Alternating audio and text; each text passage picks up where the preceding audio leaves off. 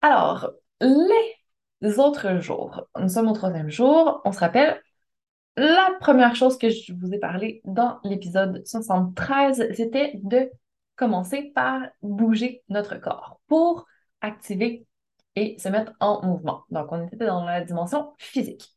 Ensuite, dans notre deuxième défi, je vous ai suggéré de faire du journaling pendant 5 minutes pour apprendre à travailler un peu plus avec la dimension mentale et faire en sorte d'apprivoiser notre mindset, notre cerveau, notre mental pour pouvoir continuer ce qu'on met en place et ne pas se faire avoir dans un cercle d'excuses.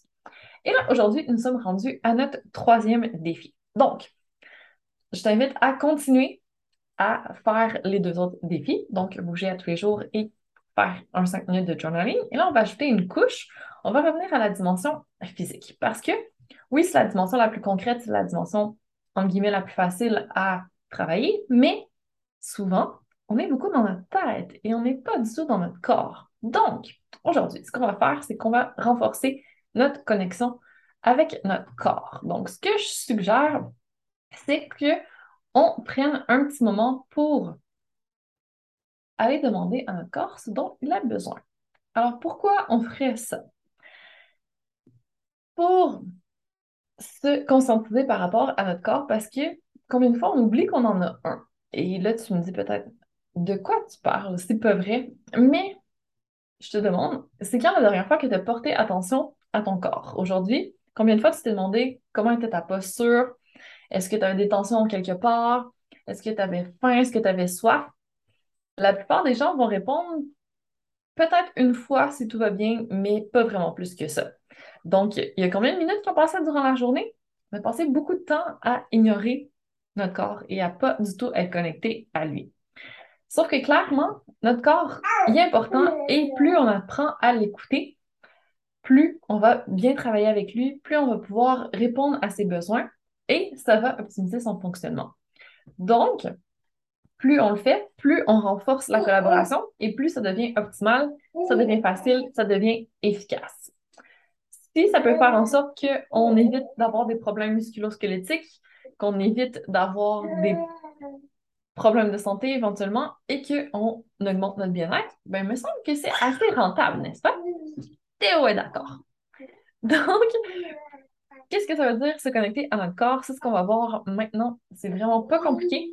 Ce que je te propose, c'est d'essayer tout simplement avec moi. Donc, ton troisième défi, si tu l'acceptes, ça va être dans un premier temps de mettre des alarmes pour penser à te connecter à ton corps. Donc, 4-5 alarmes durant la journée, essaie de les répartir aux deux ou trois heures, disons. Et idéalement, ben, faire une petite pause à chaque heure pour faire une, un scan corporel, ça pourrait être une bonne chose éventuellement. Mais pour l'instant, je te dirais 4 ou 5 alarmes, ça va déjà être fantastique. Ça va pas être long, c'est pas compliqué. Si tu veux te mettre des post-it, si tu veux faire une autre méthode que de mettre des alarmes parce que tu peux pas avoir quelque chose qui sonne, il n'y a pas de problème. Mais ça va te prendre quelque chose pour te rappeler de le faire. Et là, quand c'est le temps de faire ta petite pause connexion à ton corps, je t'invite tout simplement à fermer les yeux. Commencer par respirer parce que la respiration, c'est un excellent moyen de se connecter à notre corps, donc de nous ramener dans notre maison, dans notre corps. On prend vraiment le temps deux ou trois fois de respirer profondément. De sentir l'air entrer et sortir sentir ta cage thoracique qui se gonfle en avant, sur les côtés, derrière, vraiment en trois dimensions, et après qui se resserre. Et à la fin de ta troisième respiration, tu vas en profiter pour faire un petit scan de ton corps et écouter ce qu'il a à te dire. Donc, est-ce que tu ressens des tensions en quelque part, dans tes épaules, dans ton dos, dans tes hanches, dans tes jambes? Est-ce que tu sens que tu aurais besoin de faire quelque chose, de, de bouger, de changer de position, de t'étirer? Est-ce que tu sens que tu aurais besoin de boire une petite gorgée d'eau? Est-ce que tu aurais besoin de faire un power nap? Est-ce que tu as besoin d'énergie, de manger un petit quelque chose? Ou vraiment de faire une pause, de faire une petite coupure, ne serait-ce que 30 secondes pour pouvoir faire un reset et repartir avec euh, plus d'énergie et plus de concentration par la suite? Donc, une fois que tu as pris le temps de demander à ton corps ce dont il avait besoin, il faut lui donner. Donc, ça va pas être forcément long non plus, mais le temps que tu investis là-dedans, ça va te permettre d'être beaucoup plus efficace par la suite et surtout de te sentir bien. Donc, c'est vraiment du temps productif, c'est du temps important à prendre. Alors, je t'en prie, fais-le.